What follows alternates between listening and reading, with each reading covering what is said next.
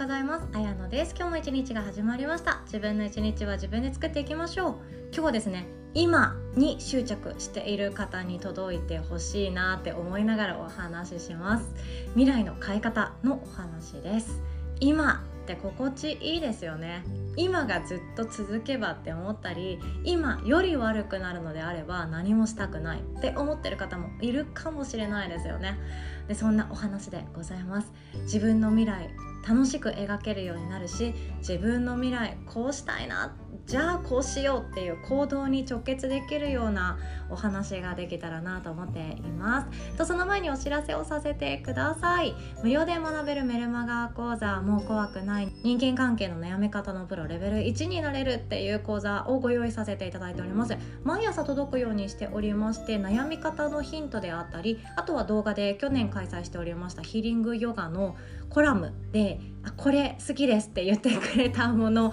を優先して載せております。で、去年はですね、毎月2回無料の講座を開催しておりまして、もうなんていうか、話し方も幼いですし、ドキドキ緊張しながら喋っておりました。その当時の私がですねおりますので、よかったら会いに来てやってくださいで、ご登録はヨガの日のホームページにも載っておりますので、 Google やサファリでヨガの日と検索してチェックしてください。で、このメルマガもそうですし、6月25日のワークショップもそうなんですけど、悩まないっていう人生は選ばなくていいんですよ。選べないからなんですね。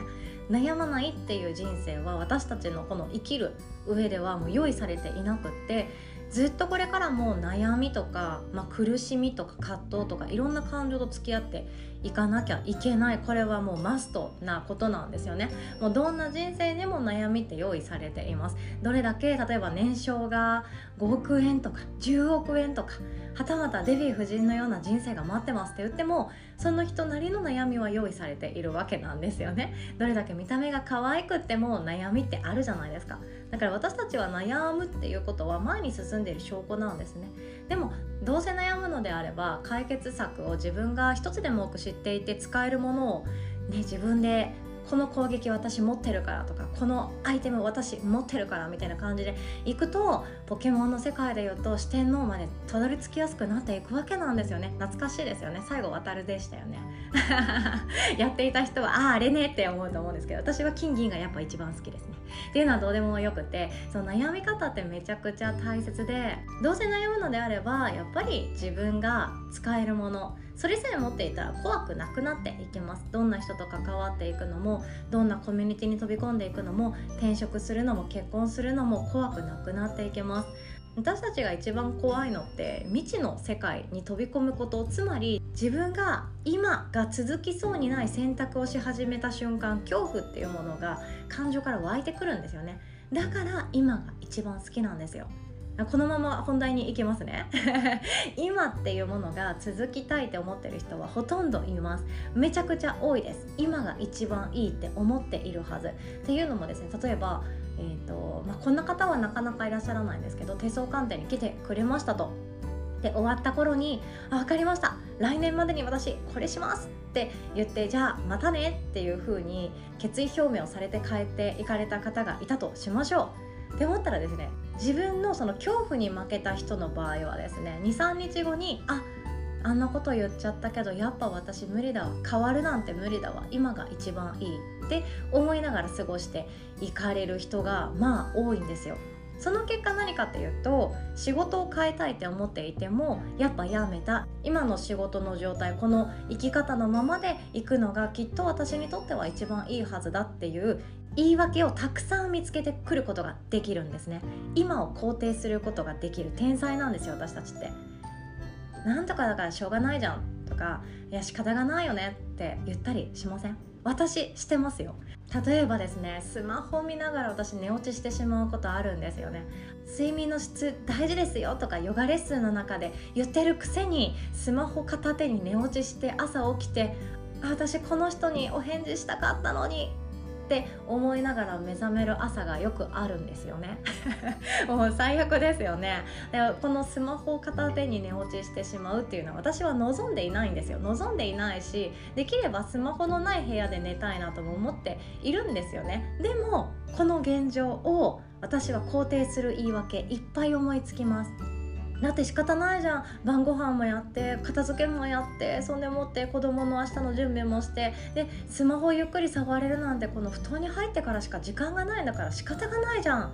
もそうだし、ゆっくり落ち着いていろいろできるのが子供が寝てからだから仕方がないじゃんとか、実際のところスマホ片手に寝落ちした時とスマホのない部屋で寝た時との睡眠の質ってバロメーターでちゃんと測ったことないから、私の体質に合ってるかどうかなんて分かんないよねみたいな感じで言い訳はポンポン思いつけちゃうんですよねもう私言い訳の天才だなってよく思います。こんな感じで私たちの今を肯定することって私たちは簡単にできちゃいます。それをやらない理由に寄せ集めをして今を持続させようとしてるんですね。これは心理学用語で言うコンフォートゾーンっていうの聞いたことありますかね。コンフォートゾーンっていう今が一番心地いいよねっていうものだから、抜け出すよりかも今を選んだ方が私たちは傷つくこともないし、今よりも不幸な思いをすることはないから、今のままでいようっていう決めてしまっているコンフォートゾーン、これなかなか抜け出すの難しかったりもするんですけど、実はシンプルです。でこの抜け出し方っていうのは何かっていうとですね、シンプルにいくと、自分の年齢プラス5歳プラス10歳してみてください。いけます？自分の年齢に足す5と足す10をしてあげます。でそうすると自分のプラス5年後の年齢とプラス10年後の年齢が分かりますよね。これ足し算ちょっと苦手だなっていう方は電卓使っても OK ですOK なんですけども、で合わせて自分の両親もプラス5とプラス10してください。で家族が他にもいる方は自分の家族もプラス5とプラス10歳してあげてくださいね。であと自分と関わりの多い友達だったり会社での職場の付き合いの人たち、これもプラス5プラス10歳していきます。これ何かっていうと、今の現状に執着し続けた結果、プラス5年後プラス10年後も同じ今が一番いいよねって言い続けてる人間になる確率はめちゃくちゃ高いわけなんですね。今やりたい仕事もやってなくてお金のために働いてるんだよね、職場の人間関係最悪で本当に逃げたいんだよね、辛いんだよね、苦しいんだよね、本当は辞めたいんだよね、本当はこういう仕事やってみたいんだよね、でもできなかった方が怖いし、何もチャレンジしてうまくいかなかった自分はもっと悲しくなるから、今のままでいよう。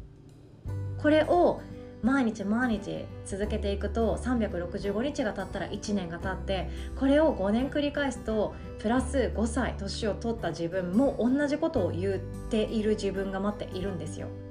変わるのは怖いんですよね。変化ってドキドキしますよね。やったことないことをやるなんてめちゃくちゃ怖いですよね。そして出会ったこともない人たちに囲まれる環境、これも緊張しちゃいそうですよね。でも今の現状がもう最高に幸せですって堂々と心から言える方だったら、今を5年も10年も20年も死ぬまで続けるっていうのは最高にいいんですけど、どこかしら変えたいなとか変わりたいなとか、このままじゃいけないって思っている部分があるのであれば、その自分のプラス5歳10歳をやってみて、同じことを繰り返している自分でいたいかどうか、これをですね明確に想像してみてください。そうすると心の奥底で自分が叫んでる声聞こえるかもしれないですね。そんな自分は嫌だ、ごめんだって思ってる自分、本音が出てくることがあります。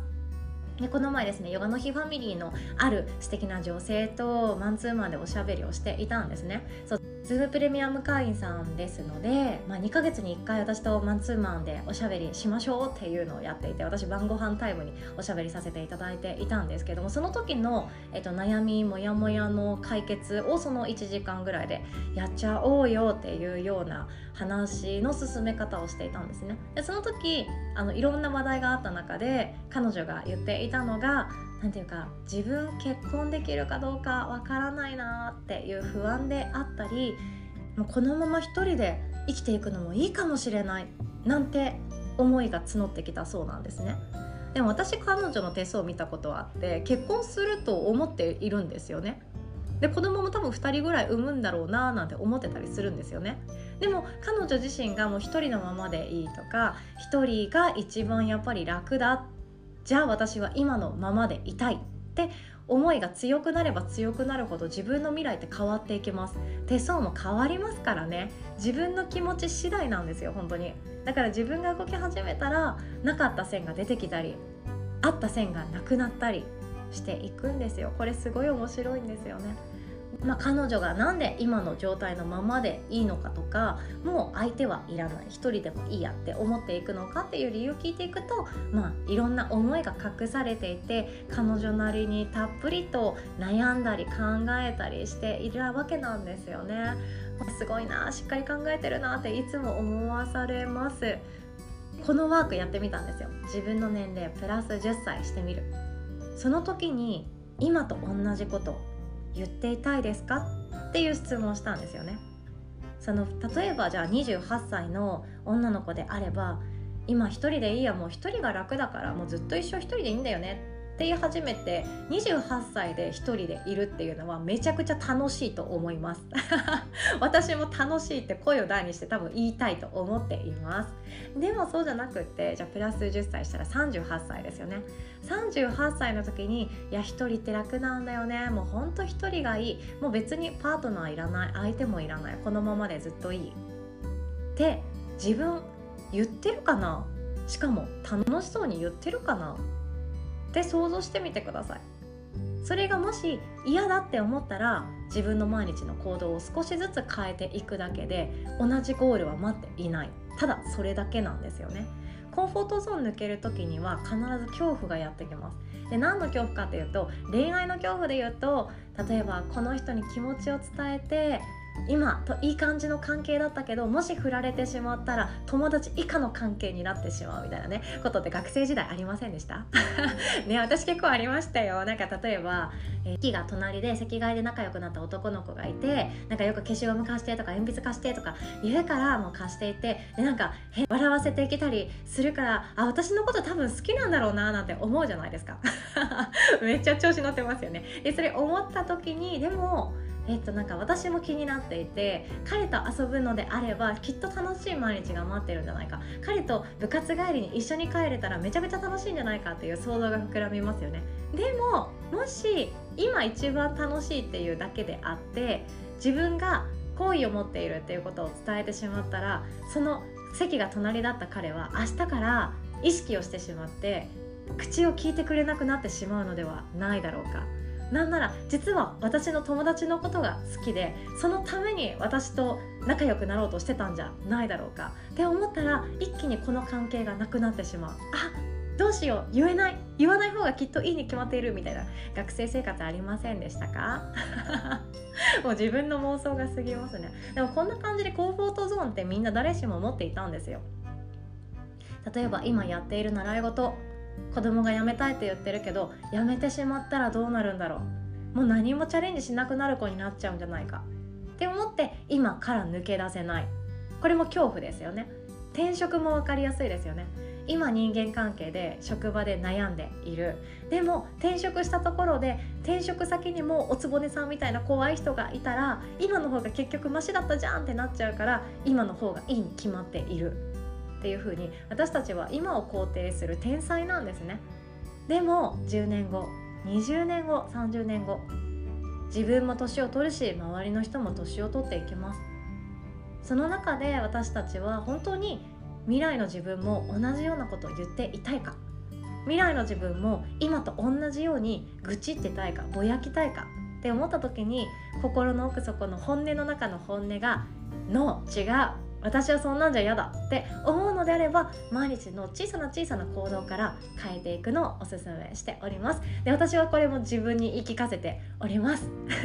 心弱いからね、こうやって自分の口で誰かに伝えることで、言うからには私がやらんとなーっていう気持ちでいつもやっております。一緒ですよ。で、そう、最後にお知らせをさせてください。すでにですね、公式メルマガをご登録してくださっている方にはしっかりと、シェアをさせていただいたんですけれども、ユデミーさんっていうところで私ついに講座を出してみました。ユデミーさんを触ってみたかったからっていうのが一番の理由なんですけど、そこにはですね、手相を見るワークで一番私がこれは有益だよなということを喋りまくってる回の講座1時間分と、あとは月末のウェルビングに生きるの講座の一部の振り返り、そして PDF の資料で、加えてこれから音声配信やってみたいなって思っている方の初めの一歩を後押しできるような動画、これ30分ちょいですねの動画5本をまとめた講座が、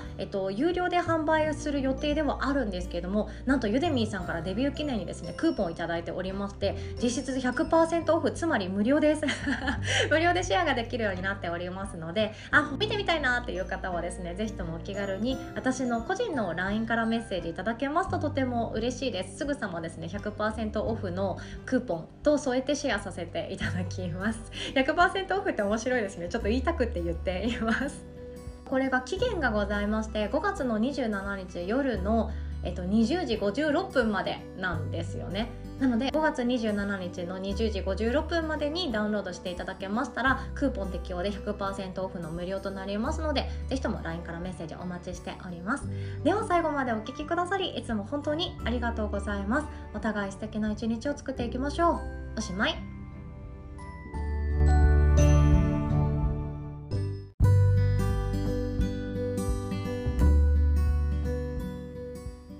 綾乃です。お知らせをさせてください。6月のヨガの日でございます。6月もですね、無料デーを設けております。6月4日土曜日の朝ヨガですね。朝の9時から10時まで私が担当となっておりまして、リフレッシュヨガ、そして瞑想入門となっております。ご予約はですね、LINE で参加しますでもいいですし、その体験のフォームがございますので、そちらからメールアドレス、名前などを入力して、そのままお待ちいただくっていうのでも OK です。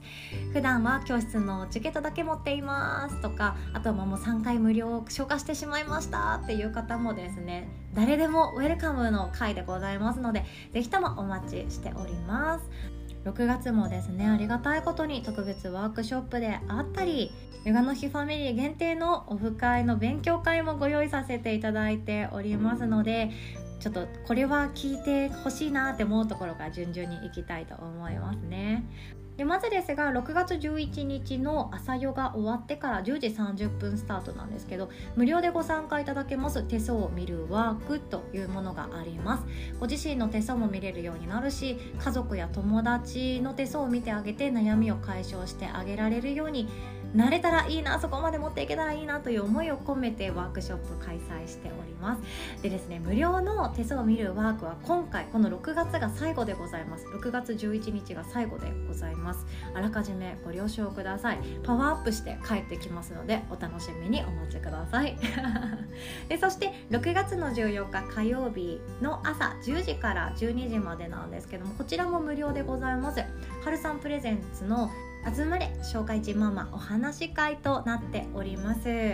もうカフェの気分で、ぜひともコーヒーなどを片手にですね、お子さん同席でも OK でございます。特別なこの仲間にだけ聞いてほしい話をシェアしていきましょう。で開催してくださいますはるさんはですね、自閉症の娘さんも小学生になられたそうなんですけど、を育ててらっしゃって、誰かに話を聞いてもらえるだけで救われたっていうことをおっしゃってたので、今回はるさんはそういう思いをもとに企画してくださいました。ぜひともですねご参加ください。そして戻りまして、6月10日金曜日の夜7時30分からはヨガの日ファミリーのオフ会となっております。今回はですね、ハンドメイド勉強会でございます。合わせてブランディングのやり方、個人のブランディングのやり方ですねもシェアさせていただきます。で今回はですね、ヨガの日ファミリーのアンナさんがですね、去年キャンドル作家としてデビューをされまして、今それをもう少し大きく、そしてしっかりしたものに変えていくということで、ブランディング真っ只中で頑張っていらっしゃいます。でハンドメイドをやったことがある方はですね、口を揃えて思うのが、初めは楽しいんだけど、時間に見合った活動ができなくなっていくっていうのがもう本音なんですよね。そうなんですよ。この生々しいところ、いろんな、彼女は失敗がいっぱいあってとかいう話もされていたので、いろんな奮闘記を聞かせいただけたらなって思っております。で私自身も、子供が赤ちゃんだった頃、よく昼寝してくれるねっていうタイプだったので、なんか暇だな、ドラマ見るのも違うな、なんかしたいなって思った時にハンドメイドに出会って、もう楽しくて楽しくて仕方がなかったんですよね。二子玉川の1階、ライズの1階ににクリーマさんが出店されてるの分かりますかね。あそこでイベントさせてもらったりもしたことあります。そんな感じでどっぷりハンドメイドに1年間ぐらい使っていた人間なんですけれども、まあ足を洗いまして、足を洗ってて変ですねまあいろんな学びがあったと同時に、これはきつかったな、じゃあこうした方がいいよなっていう失敗から分かるおすすめのやり方とかもありますので、これはヨガの日のおしゃべり会、オフ会と兼ねて開催させていただきます。でヨガの日のオフ会に参加できる方はですね、ヨガの日ファミリーといいまして、ヨガをされたい方、Zoom プレミアム会員さん、サタデープレミアム会員さん加えて、オンラインサロンで過去の動画と、そしてコミュニティ内で楽しみたいなっていう方のサロン座ヨガの日の会員さん、そして限定配信のプレミアムパートナーの音声を聞いてくださっている仲間、そして私が開催しております手相界養成講座ウェルビーイングパーミストに参加してくださっている生徒さんが参加することできますので、興味がある分野だったり、もうとにかく喋りたいことがあるんですとか、話聞きたいだけなんですとかそれだけでもぜひ OK でございますので、ぜひともお待ちしております。でそしてですね、これを改めてシェアさせていただく予定なんですけど、6月22日配信予定、録画のアーカイブなんですけど、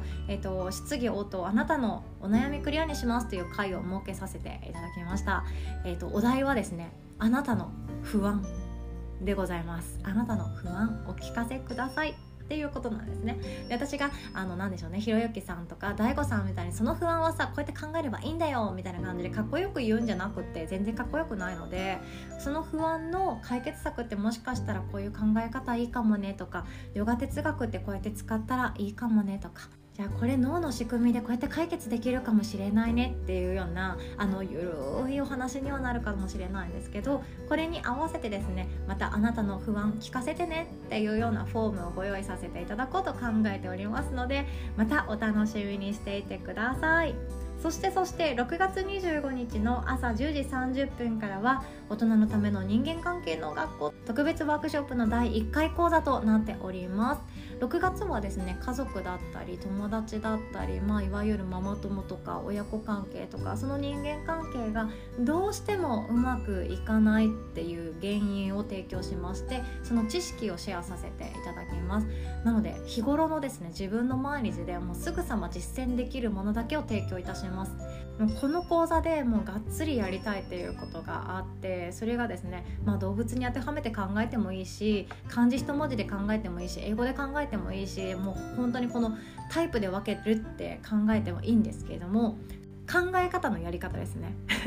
一番手前のところなんですね。で私たちって、あの人ってこうだよなとか、この人ってこうだよなって思うことっていっぱいあるんですけど、自分がその相手に対して嫌なところって、あの人のこの一部っていうことがめちゃくちゃ多いんですよ。